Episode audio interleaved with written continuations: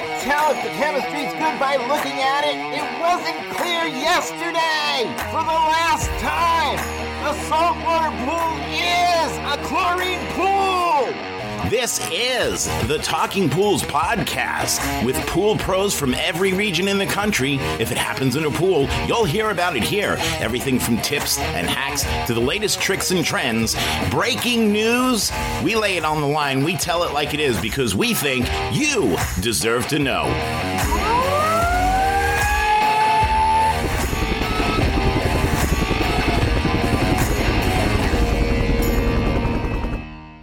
Hey, everybody. It's Tuesdays with Kelly and Dan.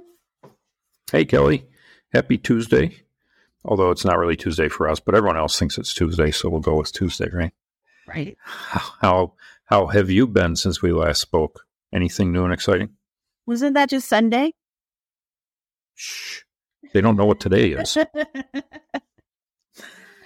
uh, honestly, like I kind of took it easy the first two days. Getting back into the swing of everything. Yeah. It's always tough, isn't uh, it? Yeah. And, you know, Max had a toothache, so I had to pick him up. And so it, I got everything done that I had planned the first two days. Today was my first, like, busy day. I did get to everything but one job. And the one job I didn't get to was kind of like a last minute one. So I feel like I had a success. Well, good. Uh, I didn't have any customers I wanted to kill. So that's a major accomplishment. Happy uh, holidays.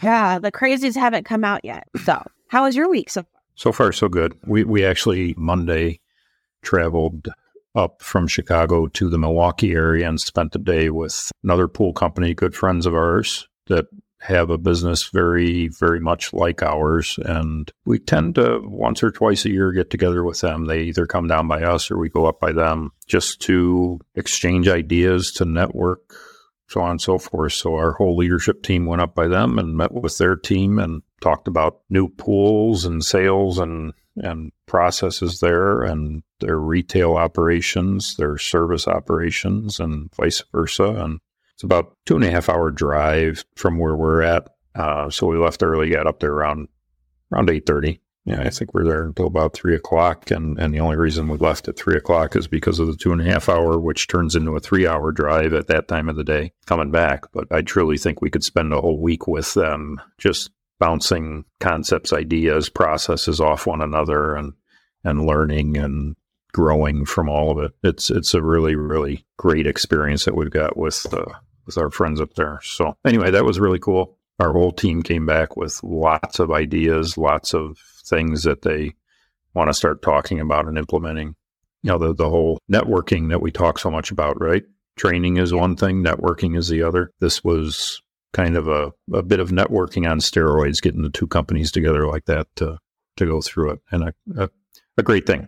That's why we always always try to make it happen at some point in the season to get things refreshed and all that kind of stuff. So it was good stuff. And this year, out of the last what, five years, I finally feel like I'm able to, good, which is nice because how yeah. often do we get? Yeah. Well, we're definitely to a point in the season that, that breathing's a little bit easier, um, but we're also hard at work, uh, sort of digesting twenty twenty-three and a yeah. lot, a lot, a lot of work ahead of us to prepare for twenty twenty-four. So we've, we've got a lot of neat things coming before we get into the spring of next year that is going to take a lot of effort from all of us. And, and I'm sure that once we get going, it's, we're going to see twenty-four be a, another great year as a result of all of the hard work that we spend in the next few months. Well, so, I can tell both me and you are ready for our winter break.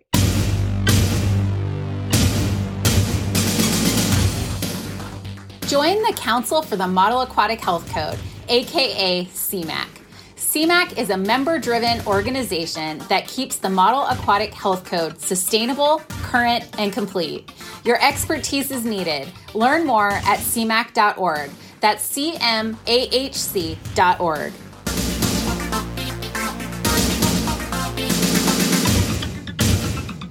Didn't you say that you had like some like two people call for their pools to be closed and like the water's frozen? Yeah, over the last uh, I think uh, well Monday and maybe they were both even on Monday. The weather here, the highs have been twenty for a number of days. Uh, I don't even know how low the lows get. And two people that all of a sudden, I guess, looked out their window and went, "Oh, there's a pool in my yard. Maybe I ought to do something about that." One of them is a freeform pool with an automatic cover on it, and I can guarantee that cover is frozen into the top of the pool. Another pool that we have been working on doing some minor renovation work to it. We were out there pretty much every day last week, and over the weekend, it froze. The water in the pool froze. The pool's shut down. It's winterized, all that. We're doing sort of okay. minor structural uh, touch-ups, I, I guess I would say, at the end of the project. And the guys got out there today, and they they literally could walk across the pool on the ice. They were trying to break the ice because uh, ultimately we hope to drain the water down a little bit, and uh, they couldn't even break it. So, you know, it's got to be many inches thick already, just in in days. Friday, it was fine. And and by today, no, actually, I'm sorry. Was that today or yesterday? I forget. But at any rate, over the weekend plus a day or two, frozen to a point that we'll see. It's supposed to warm up. It's supposed to get into the forties in the next Ooh, few days and, and be there for a while. So, yeah, you know. the uh, I'm complaining about just freezing overnight and being in the, you know, fifties. Yeah. Well, I had the guys go out there with uh, a bunch of bags of uh, calcium chloride, poured it around the perimeter edge of the pool to try to accelerate the ice to thaw so that the, the block of ice in the center of the pool then would be free, and hopefully we could get a sump pump in around it and drain it down a little bit to do what we need to do. And one of the guys talking to the homeowner told her that we were going to do that. And, and she said, "You're putting sidewalk salt on my pool? Isn't it going to mess up my pool?" No, it's not going to mess up your pool. Sidewalk salt is the same stuff that's added to your pool to increase the calcium hardness. It's it's fine. Oh, because I've seen my, my sidewalk's a mess. It's all pitted and torn up from that, that stuff over the winter when I use it for the snow and ice. Well, it's not going to do it to your pool. Don't worry. Don't worry, lady. Yeah. Eight three five field.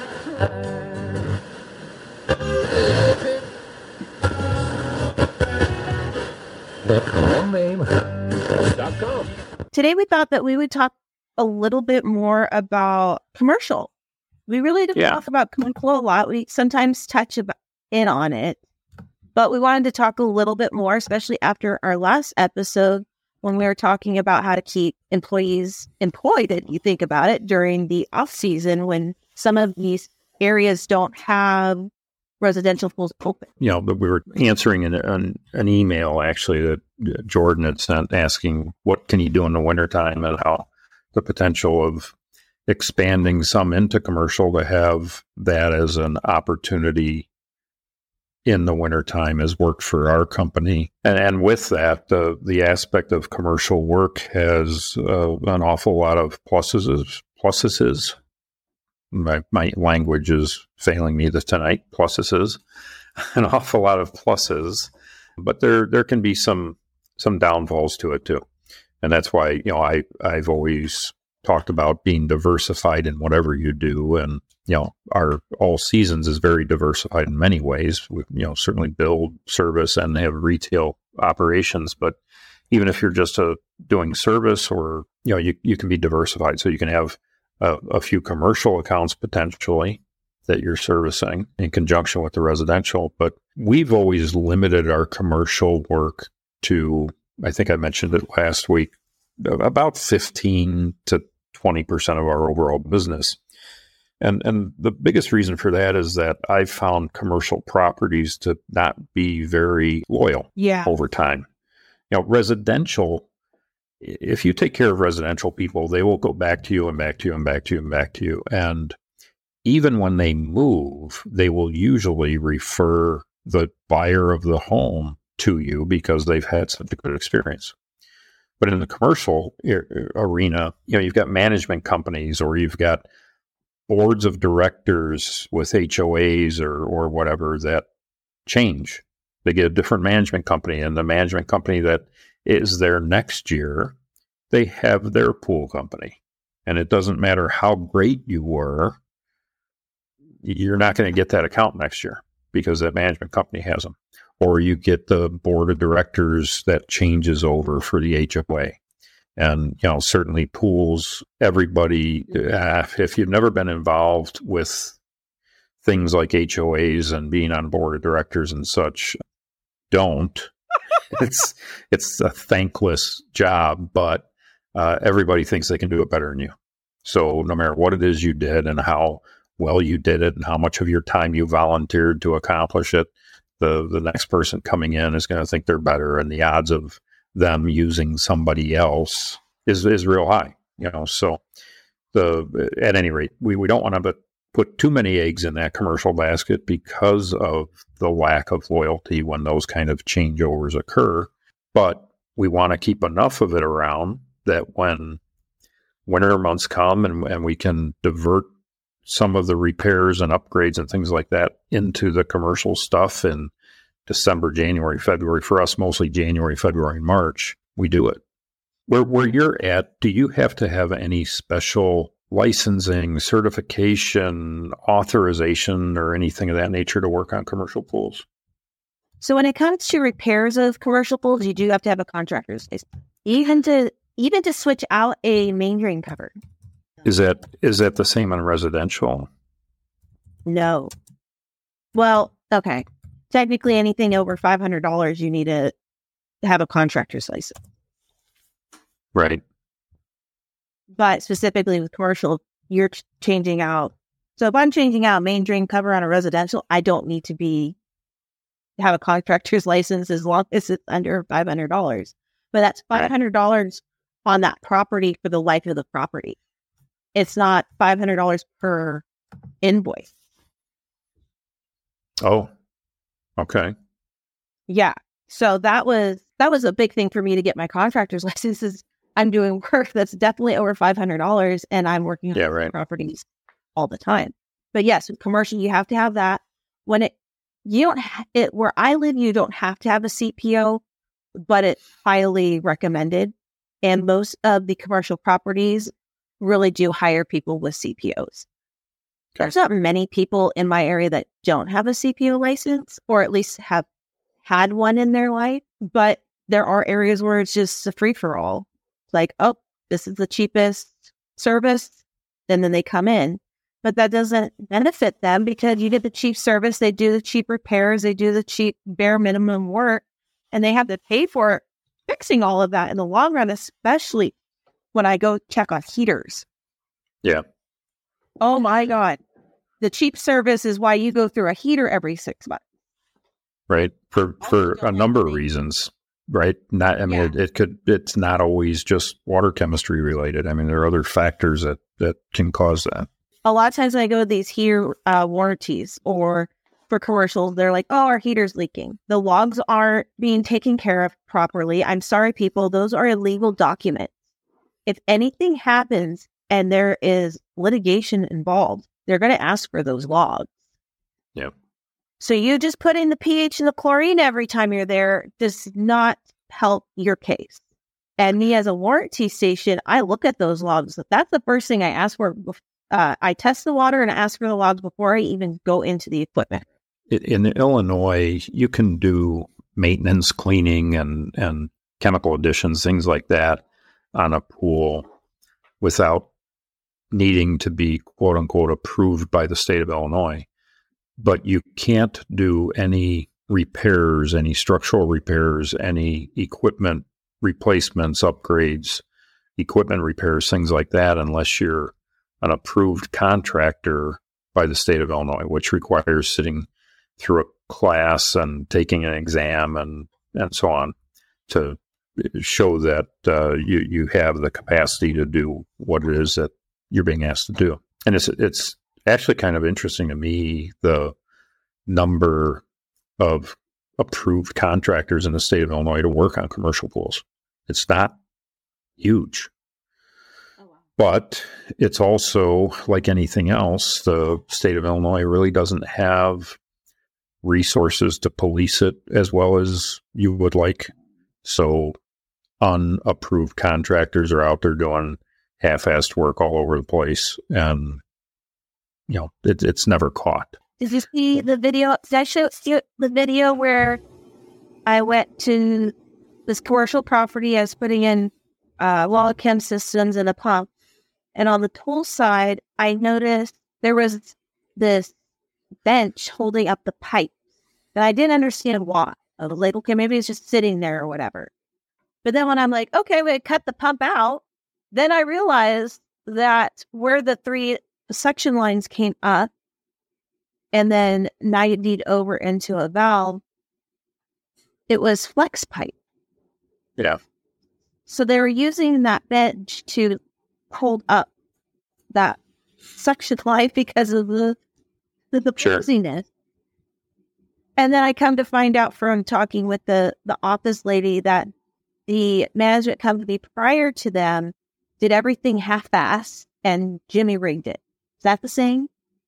Jerry-rigged it. No, Jerry-rigged it. There we Not go. Jimmy. Jimmy does good work. Jerry, though, gotta watch out for Jerry.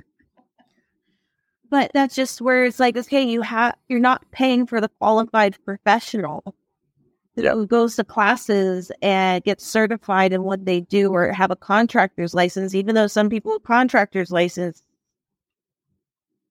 Wow. I'll just say wow. Yeah. yeah. So don't you want the quality? Well, you, you you would sure think so, but a lot of these properties are operating on on no money. You know, there's nothing in the budget, so they're going with the the lowest cost option that there is, and that always ends up costing you more in the end, but that's not how some people see it. Yeah, you know, we it's funny. So in the state of Illinois, every commercial pool has to have a, a C P O, I'll say, on staff as a supervising person. They don't have to be the ones that do every test. They don't have to do every chemical addition, like in some states that's required, but they do have to be the ones that are responsible for the oversight of what's being done. And it's amazing to me, the properties that we go to that don't have them, or, or that they are using someone who claims to be one, but isn't. We don't have any commercial properties that we are the sole provider for that routine maintenance. We have many that we do, you know, once we're out there once a week or twice a week or even three times a week, but there's, there is, there, nowhere do we go out seven times a week and multiple times a day and everything else that, that the state requires for their, the logs that you're talking about and everything else. So this one property this year, well, we had a couple of properties actually. We're out to the properties twice a week and the water is never balanced. And they yell and, you know, they call and yell at the people in the office. They complain to the guys that are going out there, you know, we're paying you all this money and you can't keep our pool balanced and, and all this other kind of crap. And uh, it was probably about halfway through the season. I finally had enough and I, I called them out, both of the properties. I said, look, you have to have a C P O that's overseeing the, the, the carrier pool, and you have to have someone that is on site testing and treating that pool multiple times a day. It's required by the state of Illinois. Here's the link to the code. This is on you, not on me. We we can't control a pool when on, on Monday we're out there and it's cool and no one is swimming, and we come back on Thursday and, and Tuesday and Wednesday it was one hundred degrees and there were one hundred people in the pool each day. That you, you there isn't anything. These pools, Illinois pools, some states require uh, chemical controllers. In Illinois, it's not required to have a chemical controller.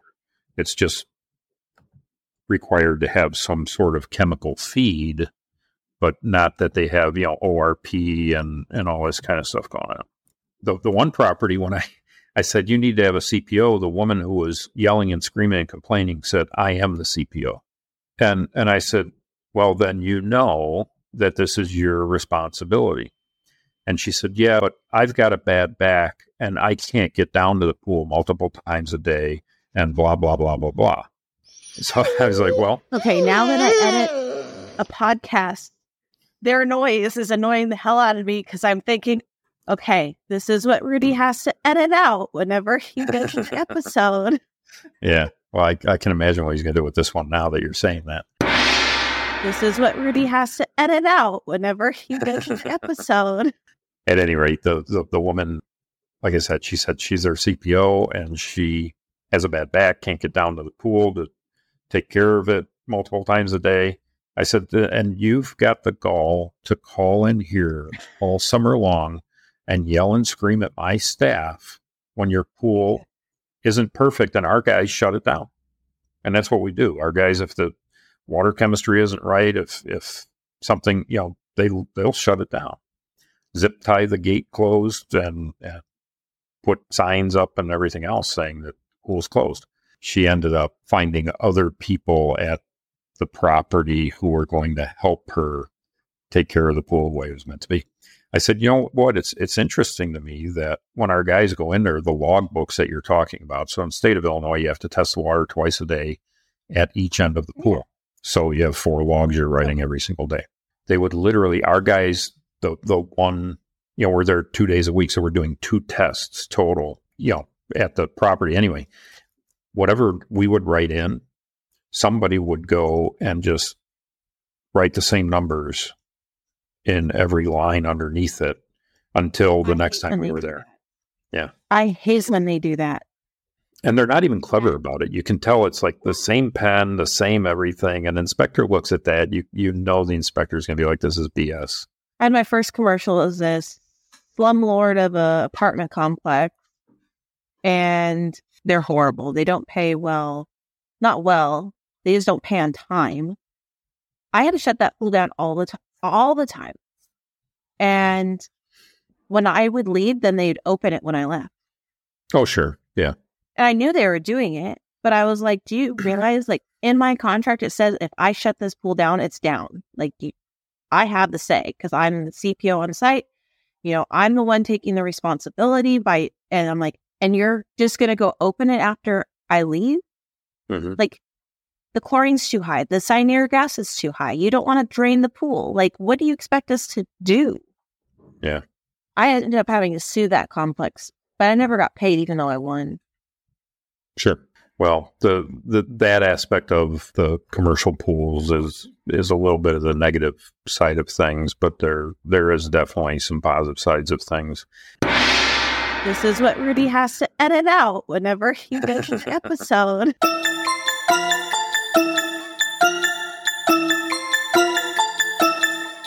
Tune in next Tuesday as the commercial excitement continues with Kelly and Dan.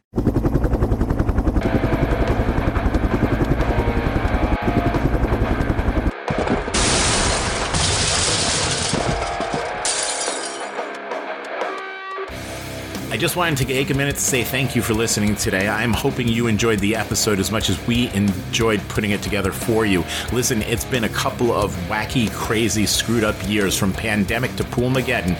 I just want you to know that we are all in this together. If there's anything that we can do for you, send me an email at talking pools at gmail dot com. Again, that's talking pools at gmail dot com. We're here. This is your podcast. We are the Pool People's Podcast, of the Pool People, for the Pool People, by the Pool People's Podcast. Podcast. This one is about you. So thank you for tuning in and listening. Do me a favor, click subscribe before you go. That way you don't miss an episode.